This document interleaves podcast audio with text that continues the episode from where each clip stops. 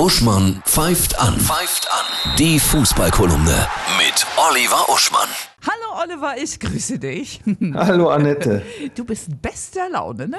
Es gibt heute mal nichts zu meckern. Unter Jogi Löw hat die Nationalmannschaft Fußball verwaltet und jetzt zelebriert sie ihn wieder unter Hansi. Beim 6 zu 0 gegen Armenien, Kombinationsfreude, Feuer, Angriffslust. 100 Prozent haben die die ganze Zeit nach vorne gespielt. Ja, Marco Reus, der arme Verletzungspechmann, ist wieder da und spielt super. Leroy Sané, zuletzt noch bei Bayern von den eigenen Fans ausgebuht, spielt traumhaft. Die Menschen machen Standing Ovations ja. für ihn. Wie rührend. 18.000 Leute in Stuttgart gegen Armenien, die Laola machen. Wann wurde zuletzt für die deutsche Nationalmannschaft eine Laola gemacht?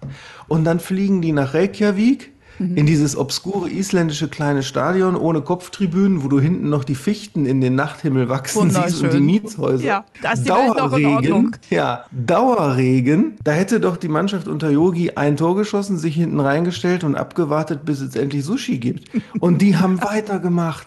Ohne Ende. Die hatten nur noch Bock, noch 100 Minuten zu spielen. Das Einzige, damit wir doch eine kleine Kritik haben. Ich gehe auf dem Sofa ab wie ein HB-Männchen, wenn der Timo Werner immer so eindeutige Chancen vergibt. Und dann sage ich immer den Messi. Ich sage dann immer, den Messi hätte. Das ist meine Art zu schimpfen. Messi hätte. Messi in den Körper von Timo Werner eine tausendste Sekunde vorher hineingebeamt, hätte sich schnell orientiert, wo er ist und das Tor gemacht.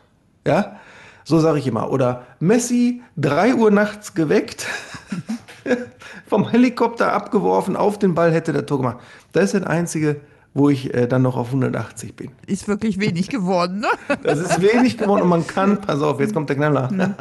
ich entschuldige mich schon mal im Vornherein für das Wortspiel.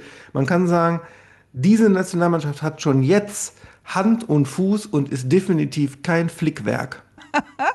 Ach ja, gucken wir noch schnell auf den aktuellen Spieltag, Bundesliga. Spitzenspieltag. Leverkusen gegen Dortmund sowieso immer super. Dann Leipzig gegen Bayern im Grunde schon das Duell der potenziellen Meister. Ne? Mhm. Wobei ich Wolfsburg durchaus noch was zutraue. Und Freiburg gegen Köln.